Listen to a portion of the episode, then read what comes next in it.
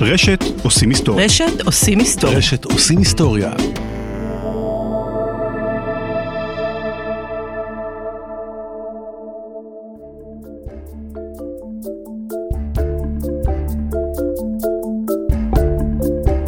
שלום.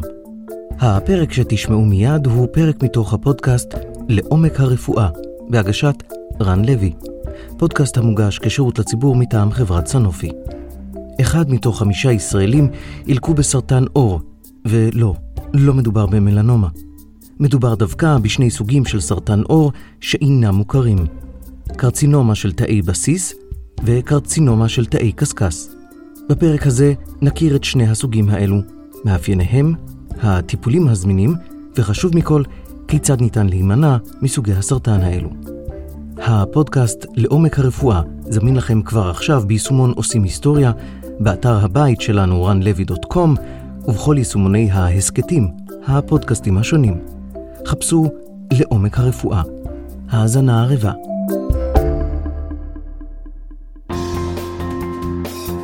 לעומק הרפואה, שירות לציבור של חברת סנופי. סרטני עור שאינם מלנומה.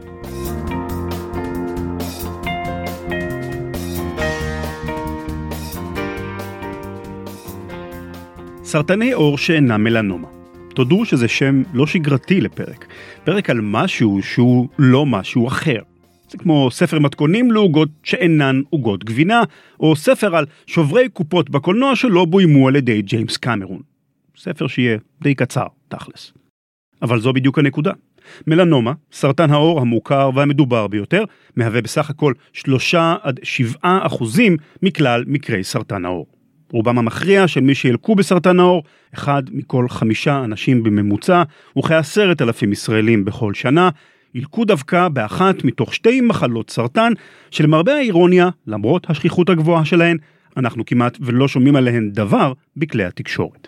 אלו הן קרצינומה של תאי הבסיס, בזל סל קרצינומה, המהווה את הסוג הנפוץ ביותר, כ-75% מהמקרים, וקרצינומה של תאי קשקש, סקוואמוסל קרצינומה, שמהווה את 20% הנותרים.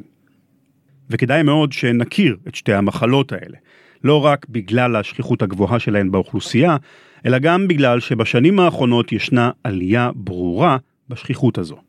בין השנים 1994 ו-2014, מספר החולים שאובחנו כלוקים בסרטני עור שאינם מלנומה עלה בכ-77% לפי חלק מהערכות ועד 150% לפי הערכות אחרות. הנתון הסטטיסטי הזה הפתיע אותי שגיליתי אותו לראשונה. בדורות הקודמים המודעות לנושא סרטן העור הייתה נמוכה למדי, אבל כמי שגדל בשנות ה-80 של המאה הקודמת, אני זוכר היטב את הפרסומות והקמפיינים התקשורתיים שעודדו אותנו להשתמש בקרם הגנה כשאנחנו בחוף הים ולחבוש כובע כדי שלא להישרף. היינו מצפים שהגברת המודעות תביא להפחתה בשכיחות סרטן העור, באותו האופן שקמפיינים להעלאת מודעות לבטיחות בדרכים למשל, הביאו לירידה מוכחת במספר הנפגעים בתאונות דרכים בכל המדינות המפותחות. מה פשר העלייה בשכיחותם של סרטני עור שאינם מלנומה? הבה נצלול לעומק הרפואה, נכיר את שתי המחלות המדוברות וננסה לפצח את החידה הזו.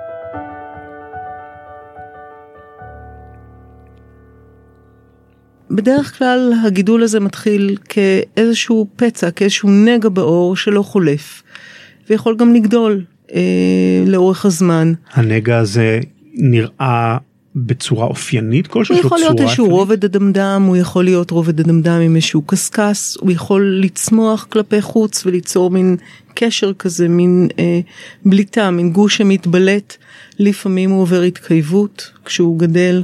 ואז הוא יכול גם uh, להפריש או לדמם. זאת אומרת הוא נראה שונה ויזואלית משומה על האור, ש... נקודת חן רגילה. הוא לא, בדרך כלל מכירים. לא נראה כנקודת חן. נקודת חן בדרך כלל uh, uh, מתקשרת יותר למלנומות. המלנומות הם נגעים פיגמנטריים, נגעים בעלי צבע בדרך כלל, לרוב. הסקוואמוסל קרצינומה לא נראה כנקודת חן, הוא נראה יותר כאיזשהו נגע על פני האור, איזשהו פצע. זו דוקטור אורית גוטפלד, מומחית באונקולוגיה ומנהלת המכון לרדיותרפיה בבית החולים איכילוב, שתלווה אותנו בפרק. מבחינה חזותית, מסבירה דוקטור גוטפלד, הנגעים של קרצינומת תאי קשקש וקרצינומת תאי בסיס נראים דומים מאוד זה לזה. למעשה אפשר אה, לכרוך את שני הגידולים יחד, כי האבחון נעשה באותו אופן, אנחנו לא יכולים אה, על פי מראה בלבד להגדיר את אה, סוג הנגע. אפשר להשתמש, רופאי עור משתמשים הרבה פעמים בדרמטוסקופ, במין זכוכית מגדלת כזו, שמאפשרת לראות מאפיינים של הנגע, ואז אפשר להגיד בשיעור די גבוה של ביטחון באיזה סוג נגע מדובר, אבל עדיין ברוב המקרים אנחנו נעדיף לקחת ביופסיה, לקחת אה, דגימה מאותו נגע, לשלוח למעבדה פתולוגית ולקבל תשובה שאומרת לנו האם מדובר בפאזל סל קרצינומה, בסקוואמוס סל קרצינומה, או אולי בכלל בנגע מסוג אחר. למרות הדמיון החזותי, ישנם הבדלים מהותיים בין שתי המחלות, הן באופן בו הן מתפתחות בגוף והן באופן הטיפול בהן.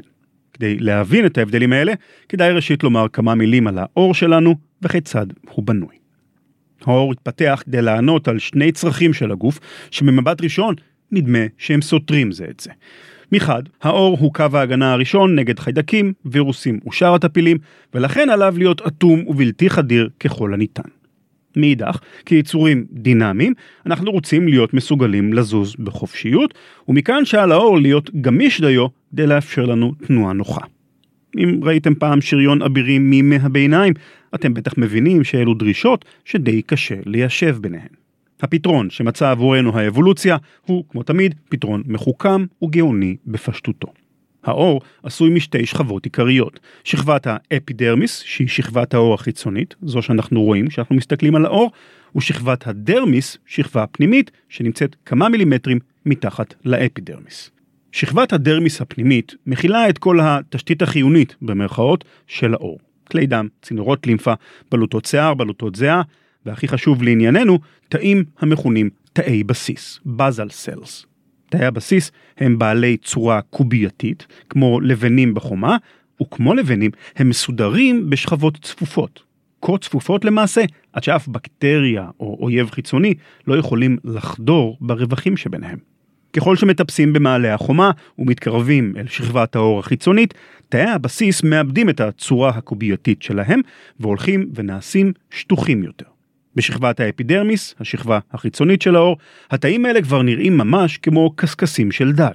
תאים שטוחים שמונחים זה על גבי זה בחפיפה חלקית. זה המקור לשם שניתן להם. סקוואמה בלטינית הוא קשקש של דג או זוחל, ומכאן השם סקוואמוס סלס, תאי קשקש. המבנה הקשקשי מאפשר לתאים להחליק זה על גבי זה בזמן שהאור נמתח ומתעוות, ומעניק לאור את הגמישות החיונית לו. בנוסף, תאי הקשקש מייצרים גם חלבון בשם קריאטין, שהוא אותו חומר קשיח ממנו עשויים גם השיער והציפורניים, קשיחות שתורמת ליכולת ההגנה של העור מפני אויבים חיצוניים. תאי קשקש לא מחזיקים מעמד הרבה זמן באופן עקרוני. העור משתפשף ונשחק ותאי קשקש נושרים ממנו כל העת. את מקומם של התאים שנשרו מחליפים תאי בסיס חדשים שנדחפים מלמטה משכבת הדרמיס, במעין גרסה הפוכה של משחק טטריס. כעת אנחנו יכולים להבחין ברמה הבסיסית בין שני סוגי הסרטן שהזכרנו. קרצינומה היא שם כללי לסרטן שמתפתח ברקמות החיצוניות של האור, כמו רקמת עור. סרטן, או גידול סרטני, הוא מצב שבו תא מתחיל להתחלק וליצור תאים חדשים בכמות גדולה, ללא שליטה, כמו מכונית שאיבדה את הבלמים ועכשיו הולכת ומאיצה עוד ועוד במורד המדרון. קרצינומה של תאי בסיס היא סרטן שפוגע בתאי הבסיס הקובייתיים שבשכבת העור הפנימית, הדרמיס, וקרצינומה של תאי הקשקש פוגעת בתאי קשקש בשכבה החיצונית. את שני סרטני העור האלה אנחנו מוצאים בעיקר על שכבות העור החיצוניות, אבל במקרים נדירים יותר, בכשלושה אחוזים מהמקרים, אפשר למצוא אותם גם בתוך הגוף עצמו, בריריות הפה, הלשון והצוואר. הכיצד? ובכן, תאי העור נמצאים לא רק מחוץ לגוף, גם הפה והצוואר חשופים לאוויר ולמזיקים שהוא נושא איתו, וגם הם עוברים שחיקה, ועל כן נמצא את אותם התאים גם במשטחים הפנימיים יותר של גופנו ובדפנותיהם של איברים חלולים אחרים. עובדה זו מובילה אותנו אל גורמי הסיכון לסרטני העור. סרטני עור בפה, בלשון ובצוואר נפוצים בעיקר אצל מעשנים, כיוון שאלו האזורים שבאים במגע עם החומרים המסרטנים שבעשן הסיגריות. גידולים סרטניים בשכבות החיצוניות יכולים להופיע בעקבות מגוון של סיבות נוספות. כוויות ישנות שמצלקות את העור, חשיפה לכימיקלים מסוימים, דלקות עור וקיבים כרוניים. בשני המקרים עשוי להיות גם מרכיב של נטייה גנטית מולדת, וישנו גם גורם סיכון נוסף הקשור לתפקוד של המערכת החיסונית. דיכוי חיסוני הוא אחד מגורמי הסיכון אה, לסקממוסל קרצינומה של העור. באיזה מצב אה, אדם הוא מדוכא חיסון? אה, דיכוי חיסוני יכול להיות כתוצאה ממחלות שונות, כמו למשל מחלות המטולוגיות שונות. אה, הוא יכול להיות כתוצאה מטיפולים רפואיים למחלות אחרות, השתלות וכדומה. מח, לא, מחלות למשל אוטואימוניות שמטופלות על ידי סטרואידים לאורך זמן או טיפולים מדכאי חיסון אחרים, או כמו שציינת באמת מושתלי איברים. שמקבלים דיכוי חיסוני קבוע לאורך זמן ממושך, ואנחנו יודעים שבהם הסיכון להופעת סקממוסל קרצינומה בעור הוא גבוה עשרות מונים בהשוואה לאוכלוסייה הרגילה. לפעמים זה גם הולך עם מהלך יותר אגרסיבי של המחלה. היא בשכיחות גבוהה יותר והיא גם יכולה להיות בעלת מהלך יותר סוער. אבל גורם הסיכון הראשון במעלה, ועל זה יסכימו כל רופאי האור, הוא קרינה אולטרה סגולה, או קרינת UV בלעז. קרינה אולטרה סגולה, או בשמה השני קרינת על סגול, היא השם שניתן לפוטונים בעלי אנרגיה גדולה מהפוטונים של האור הנראה. כשפוטון של אור נראה, כמו האור שנפלט מהמנורה שבתקרה, פוגע באטום, הוא לא משפיע עליו יותר מדי, אבל כשפוטון עתיר אנרגיה של קרינה אולטרה סגולה פוגע באטום, הוא מעיף ממנו אלקטרונים, כמו כדור באולינג שמעיף פינים בקצה המסלול. כשאטום מאבד אלקטרון, הוא משנה את אופיו והתנהגותו באופן דרמטי. אטום שהיה עד אותו הרגע נייטרלי מבחינה חשמלית, לא חיובי ולא שלילי, מקבל לפתע מטען חשמלי שגורם לו להימשך אל או להידחות מאטומים אחרים סביבו. המנגנונים המורכבים של התא תלויים מאוד באיזון עדין בין כוחות משיכה ודחייה של אטומים, ואטום סורר שכזה, אם הוא נמצא במקום הלא נכון בזמן הלא נכון, יכול לגרום לתקלות רציניות, כאילו זרקנו אבן לתוך גלגלי שיניים של מנגנון שעון עתיק. ולא מדובר באירוע נדיר, ההפך הוא הנכון. בכל שנייה ושנייה סופגים תאי העור שלנו כ-50 עד 100 פוטונים של קרינה אולטרה סגולה. כ-80 אלף אבנים שנזרקות באקראי בכל שעה לתוך המנגנונים הסופר מורכבים של התאים. כשמבינים את היקף הנזק שתאי העור סופגים בכל רגע נתון, אפשר גם להעריך את היעילות המדהימה של מנגנוני התיקון והבקרה של התאים שלנו, שמצליחים להתמודד עם אלפי תקלות אקראיות במהלך חיי התא, ועדיין, ברוב המכריע של המקרים, לבצע את תפקידם ביעילות מרשימה. אם רק המחשבים או המכוניות שלנו היו עמידים כל כך לתקלות. אבל פה ושם גורמת הקרינה האולטרה סגולה לתקלות חמורות במיוחד. למשל, כשפוטון כזה פוגע בסולם הלולייני של ה-DNA, החומר הגנטי שבגרעין התא, הוא עשוי לשבור אותו. ה-DNA הוא גלגל שיניים קריטי במיוחד במנגנון המורכב של התא. זהו ספר ההוראות, במרכאות, שמכתיב את כל ההתנהלות הכללית של התא החי. גם במקרה הזה, התאים מפעילים מנגנונים מתוחכמים שמזהים נזק ל-DNA ומתקנים אותו, לעיתים עד כדי החלפה של פיסות שלמות של DNA, פעולה שאפשר להשוות אותה להחלפת גלגל במכונית תוך כדי נסיעה בכביש הראשי במהירות של 100 קמ"ש. אבל מדי פעם בפעם, אחת מכל אותן אינספור תקלות אקראיות ב-DNA עלולה לגרום לנזק כל כך חמור עד שאי אפשר לתקן אותו. אם יש לנו מזל, התא עצמו, או מנגנונים חיצוניים שמפעיל הגוף, יזהו את התקלה הקריטית שהתרחשה ויהרגו את התא המדובר לפני שיוכל לגרום לנזק גדול יותר לתאים שסביבו. אבל אם אין לנו מזל, הנזק ב-DNA יכול לגרום לתא לצאת משליטה ולהתחיל להתנהג באופן שמסכן את כל הרקמה סביבו. זהו סרטן.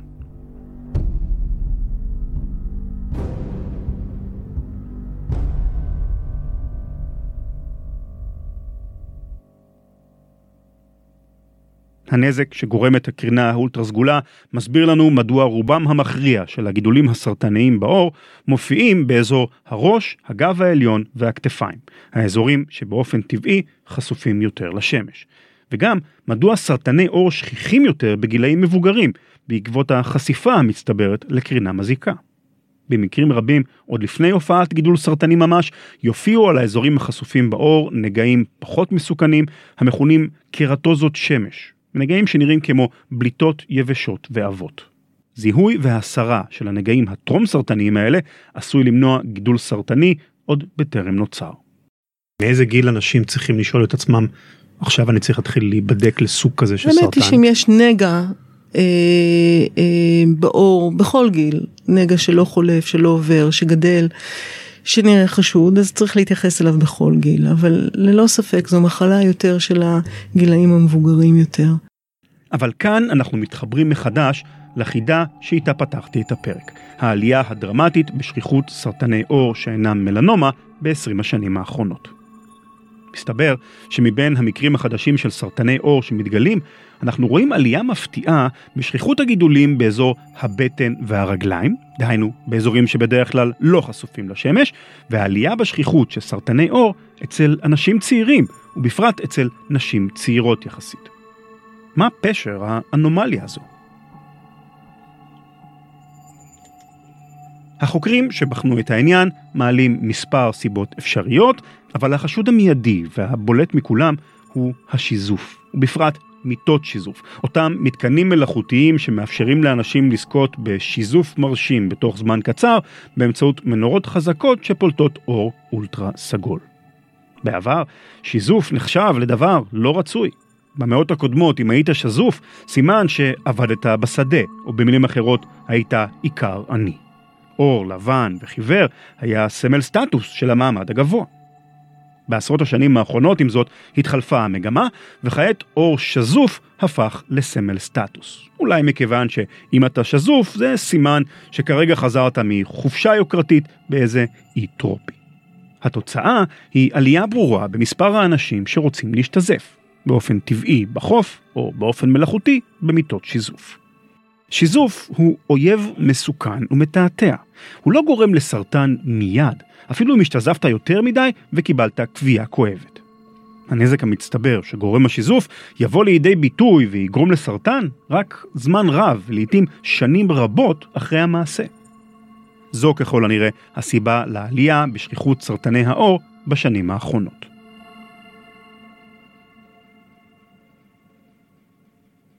כעת הגיעה השעה לדבר על האופן שבו מנסים רופאים, כמו דוקטור אורית גוטפלד, להילחם בסרטני העור. רוב האנשים אומרים שחשבנו שזה סתם איזשהו פצע, אבל פתאום גילינו שהוא לא חולף ושהוא גדל והוא שם כדי להישאר, ואז הם פונים אה, אה, לבירור. הרבה פעמים זה נגע שהוא באזור הפנים, ואז הוא מטריד והוא מפריע, ופונים אה, ל... לרופא, רופא עור פלסטיקאי. אם הביופסיה מצביעה על כך שהנגע בעור הוא אכן גידול סרטני, והנגע המדובר הוא ראשוני ולא גדול במיוחד, הרופא ינסה לרוב לטפל בו כבר במרפאה עצמה. בדרך כלל הטיפול הוא טיפול מקומי פשוט. אה, בנגעים מאוד שטחיים אפשר אפילו לעשות אה, טיפול על ידי צריבה, יש שיטות צריבה שונות. על ידי חנקן נוזלי למשל, זו פרוצדורה שרופא העור עושה במרפאה.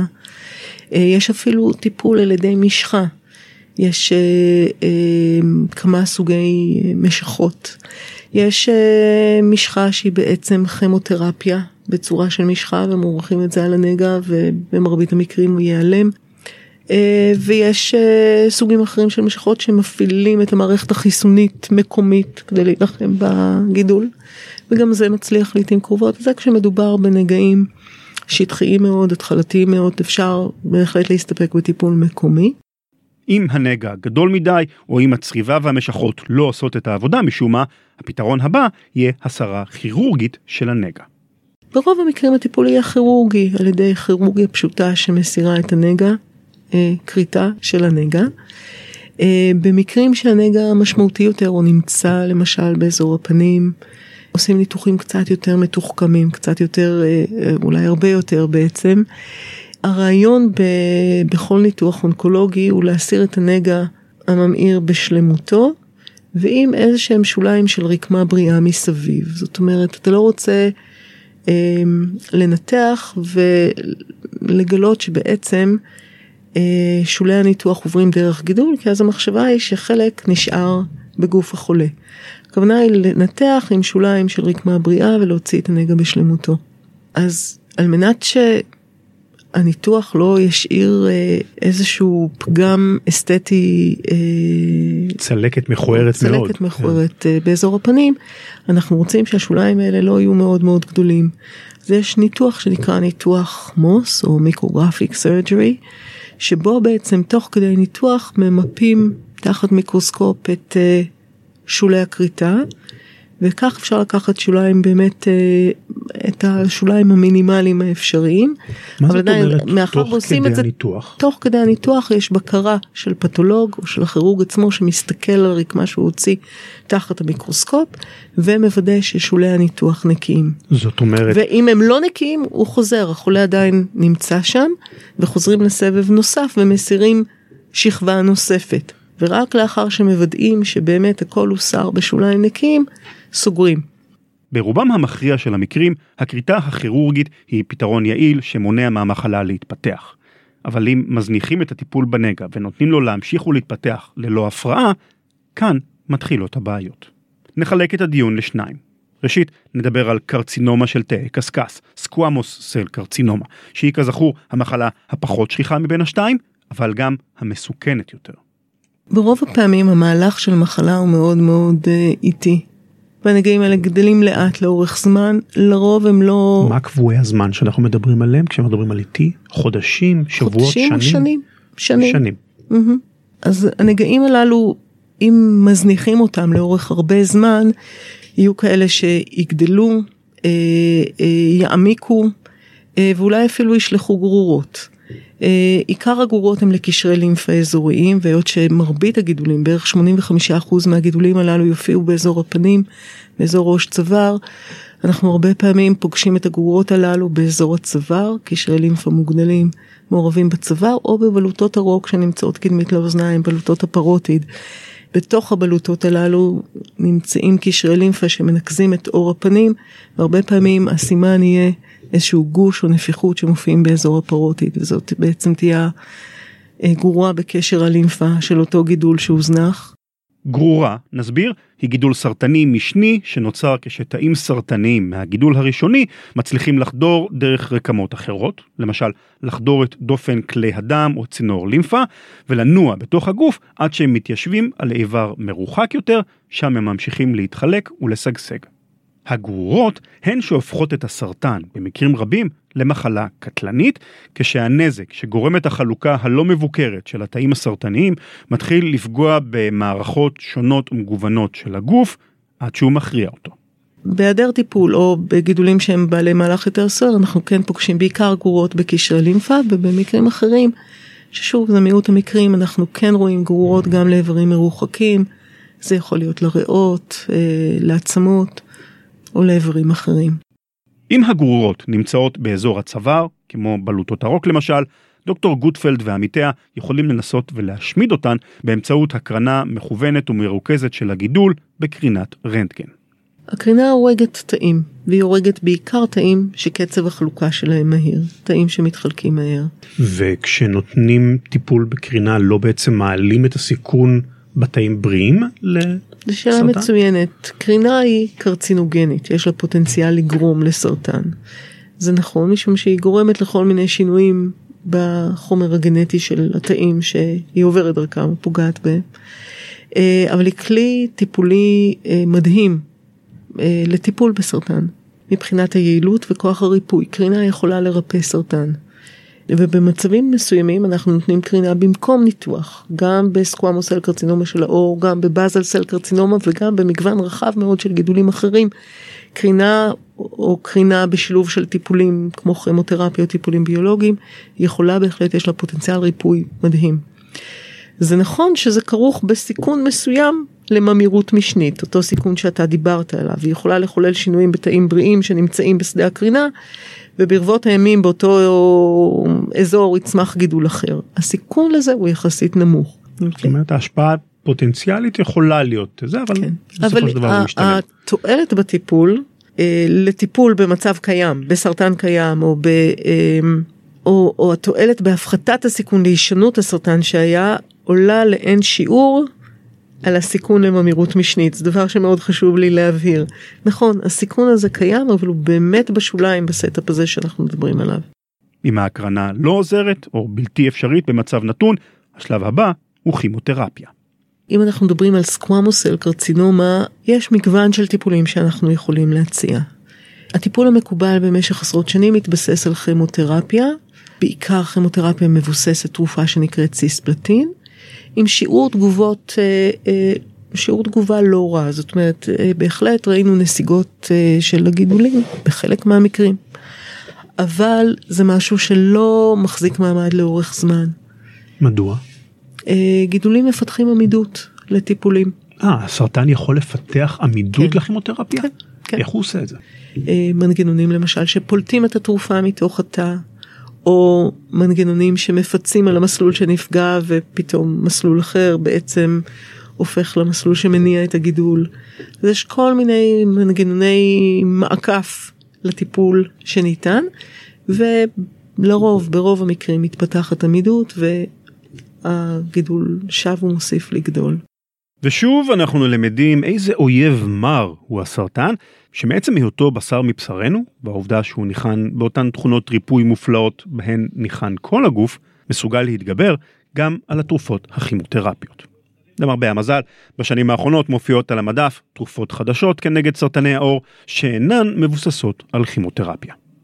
לאחר מכן נכנסו לשימוש תרופות שאנחנו קוראים להן תרופות מכוונות מטרה או targeted therapies. אותן תרופות, בניגוד לכימותרפיה שהיא באופן פשטני אפשר להגדיר אותה כשהוא רעל לתא, רעל תאי, אותן תרופות מכוונות כנגד מסלול מסוים בתא שאחראי לשגשוג של תאי הגידול. אחת התרופות הללו, שהיא בשימוש בסקוואמוסל קרצינומה של ראש צוואר וגם בסקוואמוסל קרצינומה של העור, היא תרופה שמכוונת כנגד האפידרמל growth factor רצפטור. הרצפטור הקולטן לגורם שגשוג אפידרמלי. אה, הרצפטור הזה, כשה, אה, כשהוא מופעל, בעצם מעורר שרשרת של אירועים, של סיגנלים תוך תאים, שבסיומם בעצם יש אות לשגשוג של התא. וכשאנחנו חוסמים את אותו קולטן, השרשרת הזו נעצרת, ובעצם אנחנו עוצרים את הגידול, או מביאים אפילו לנסיגה בגידול. במילים אחרות, הכימותרפיה היא רעל שפוגע בתא הסרטני, אבל גם בתאים בריאים, וזו הסיבה לתופעות הלוואי הקשות והמוכרות של הכימותרפיה, כמו עיבוד שיער ובחילות למשל. תרופות מכוונות מטרה לעומת זאת, הן רובה צלפים במרכאות, שמנסה לפגוע במנגנון אחד מסוים בתא הסרטני, מבלי להשפיע על כל הרקמות שסביבו. הפגיעה המדויקת מפחיתה את תופעות הלוואי. בתרופה הזאת תופעות הלוואי הן יחסית אה, נסבלות. אה, וזה עוד סיבה לתת, אה, להשתמש אולי בתרופה הזו ולא בכימותרפיה, במיוחד באוכלוסיית חולים שהיא לרוב מבוגרת. וככל שהאוכלוסייה שאתה מטפל בה מבוגרת יותר, היא גם באה עם רקע של יותר מחלות רקע, שגם אה, אה, הופכות את הטיפול ליותר מורכב. אז אתה שואף לתת את הטיפול הכי פחות טוקסי, זה שיש לו הכי פחות תופעות לוואי או פחות תופעות לוואי מסוכנות.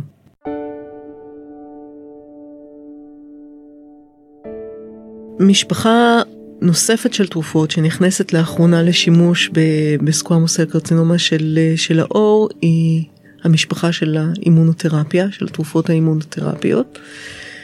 אלה תרופות שפועלות על מערכת החיסון, או יותר נכון על המפגש שבין מערכת החיסון לגידול, וגורמות למערכת החיסון לתקוף את הגידול. יש פעמים שהגידול מבטא איזשהו חלבון על פניו שבעצם מנטרל את מערכת החיסון, הוא בעצם גורם למערכת החיסון לא לראות אותו, או לא לתקוף אותו. ואותן תרופות נכנסות בדיוק למפגש הזה, וחוסמות את אותו חלבון או את אותו קולטן, ובעצם חושפות את הגידול למערכת החיסון. מסירות את בעצם הכיסוי. מסירות את העיכוב, את העיכוב של מערכת החיסון, וגורמות לה בעצם לפעול כנגד הגידול, לתקוף את הגידול. התרופות האימונותרפיות עליהן מדברת דוקטור גוטפלד הראו שיעורי תגובה טובים במיוחד באופן ספציפי בקרצינומה של תאי הקשקש. תאי הקשקש בשכיבת האור העליונה הם התאים החשופים ביותר לקרינה האולטרה סגולה ולכן כפי שתיארתי קודם הם אלה שסובלים מהשיעור הגבוה ביותר של מוטציות ב-DNA. התרופות האימונותרפיות יעילות במיוחד במצבים של עומס מוטציות גבוה, וזו גם הסיבה לתגובה הטובה והממושכת שלהם בחולים בסרטן של תאי הקשקש. מה שעוד מאפיין ב, אה, במשפחה הזו של התרופות זה שהתגובה נמשכת לאורך זמן. אנחנו רואים תגובות שהן מאוד מאוד ממושכות, ויש אה, חולים שמגיבים לאורך זמן והתגובה נשמרת גם לאחר הפסקת התרופה. במלנומה יש חולים שהיו גרורתיים ואנחנו אפילו מעיזים לחשוב שהם אולי נרפאו, או לפחות יש להם רמיסיה ארוכה מאוד.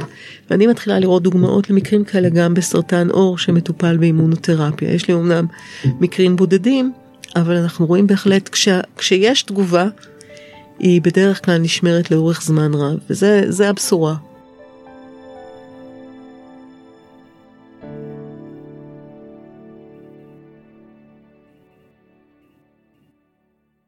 גם במקרה של קרצינומה של תאי בסיס, הסוג השני והשכיח יותר של סרטני העור בהם התמקדנו בפרק הזה, מדע הרפואה מראה התקדמות מעודדת מאוד. ראשית, בניגוד למלנומה וקרצינומה של תאי קשקש, קרצינומה של תאי בסיס היא פחות מסוכנת מטבעה. יש הבדל ב, אה, במהלך. כבר הזכרנו שבאזל סל קרצינומה אה, זו מחלה יותר שכיחה מסקוואמוס סל קרצינומה. אה, והמהלך שלה בדרך כלל הרבה יותר איטי. באזל סל קרצינומה נוטים להיות גידולים אה, אה, בעלי מהלך מחלה איטי אפילו עוד יותר, והסיכון להופעת גרורות הוא נמוך בהרבה בהשוואה לסקוואמוסל קרצינומה. זאת אומרת, יכול להיות שיש אנשים שמסתובבים עם גידול כזה והם בכלל לא מודעים אליו? נכון, יכול להיות. ויכול להיות שהוא גם לא יפריע להם אה, במהלך חייהם. ובמרפאה אנחנו לפעמים פוגשים אנשים עם באזל סל קרצינומה שנמצא באיזשהו מקום אה, ככה בעייתי מבחינה אסתטית והם נורא לא רוצים לגעת בו ואם זה משהו מאוד קטן שלא משתנה והוא יציב לאורך זמן.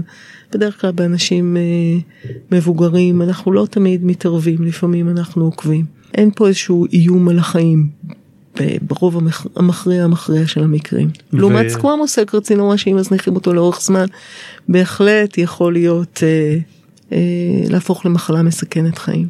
במקרים נדירים בהם קרצינומת תאי בסיס הופכת בכל זאת לגרורתית ומסוכנת, המדע המודרני מתחיל להציע לנו פתרונות.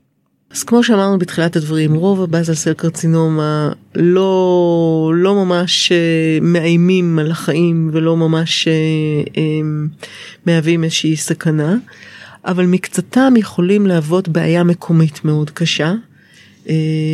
גידולים שעקשניים וחוזרים ולא מרפים והם לפעמים יכולים להיות גם במיקום שהוא בעייתי מאוד. אה, ויש מקרים נדירים של באזל סל קרצינומה שהופך לגרורתי, שמתפזר ושולח גרורות, זה באמת מקרים נדירים, אבל הם קיימים. עד לא מזמן לא היה לנו מה להציע למטופלים הללו, אבל גם בשנים האחרונות אה, אה, יש לנו שתי תרופות מאותה משפחה שמראות יעילות מאוד מאוד יפה ואנחנו רואים מטופלים שבהחלט מפיקים הרבה תועלת מהטיפול בהן. המשפחה הזו של התרופות אה, נכנסת למשפחה של targeted therapies, אותם טיפולים מכווני מטרה, והתרופות הללו מכוונות למסלול שנקרא מסלול הקיפוד, hedgehog pathway. מסלול הקיפוד הוא שמו של מנגנון שמשחק תפקיד חשוב בתאים, בעיקר בזמן ההתפתחות של עובר. סדרה של אותות שעוברים בין תאים בגוף המתפתח ועוזרים לתאים להתמיין כל אחד לאיבר שהוא עתיד להיות חלק ממנו בעתיד. בחיים הבוגרים האותות האלה חשובים לתחזוקה של הרקמות, אם כי כאן עדיין רב הנסתר על הגלוי. בכל זאת, הניסיון מראה שאם מתערבים במסלול הקיפוד, יש לכך השפעות חיוביות על התפתחותה של קרצינומת תאי בסיס. לתרופות המכוונות להתערבות במסלול הקיפוד אין הרבה תופעות לוואי, בטח ובטח ביחס לתופעות הלוואי של כימותרפיה למשל, אבל פה ושם יש להן השפעה על חיי המטופלים, כמו למשל הפרעה מסוימת בחוש הטעם. שיבוש חוש הטעם קשה למרבית האנשים ורוב האנשים לא יכולים לסבול אותו לאורך זמן. חלק גדול מהמטופלים אחרי ארבעה, חמישה, שישה חודשים רוצים הפסקה מטיפול, בגלל הפגיעה הזו בחוש הטעם. שלנו נשמעת כזה פינוק, אבל מסתבר שזה בכלל לא. טעם הוא כנראה דבר מאוד מאוד חשוב. מעניין. הוא חוש כנראה שאי לא אפשר לוותר עליו. כמה, כמה הוא חשוב. נכון, עד שהוא עד שהוא מאבדים אותו. בדיוק. לסיכום, אין ספק שמלנומה היא מבין סוגי הסרטן המסוכנים והקטלניים ביותר, ומכאן גם תשומת הלב הרבה לזוכה המחלה. אבל מבין סרטני העור, המלנומה היא רק שלישית בשכיחותה, אחרי קרצינומה של תאי קשקש וקרצינומה של תאי בסיס, וכפי שראינו, שכיחותם של סרטני העור שאינם מלנומה רק הולכת ועולה בשנים האחרונות, ומכאן שראוי לתת גם להן את תשומת הלב המתחייבת. למרבה המזל, ברובם המכריע של המקרים אפשר לטפל בקרצינומות ביעילות רבה, אבל זה בתנאי שלא מזניחים אותן ולא נותנים לגידול להגיע לשלב שבו נוצרות גורות מסוכנות. אם קצב ההתקדמות המדעי ימשיך כפי שהוא היום, סביר להניח שבשנים הקרובות נראה עוד ועוד תרופות חדשות, תרופות מכוונות מטרה ותרופות אימנולוגיות, שיוכלו לסייע גם במקרים הקשים ביותר. אבל עד אז, תעשו לעצמכם טובה. שימו כובע, חולצה, קרם הגנה על האזורים החשופים, ולעולם, לעולם, אל תיכנסו למיטת שיזוף.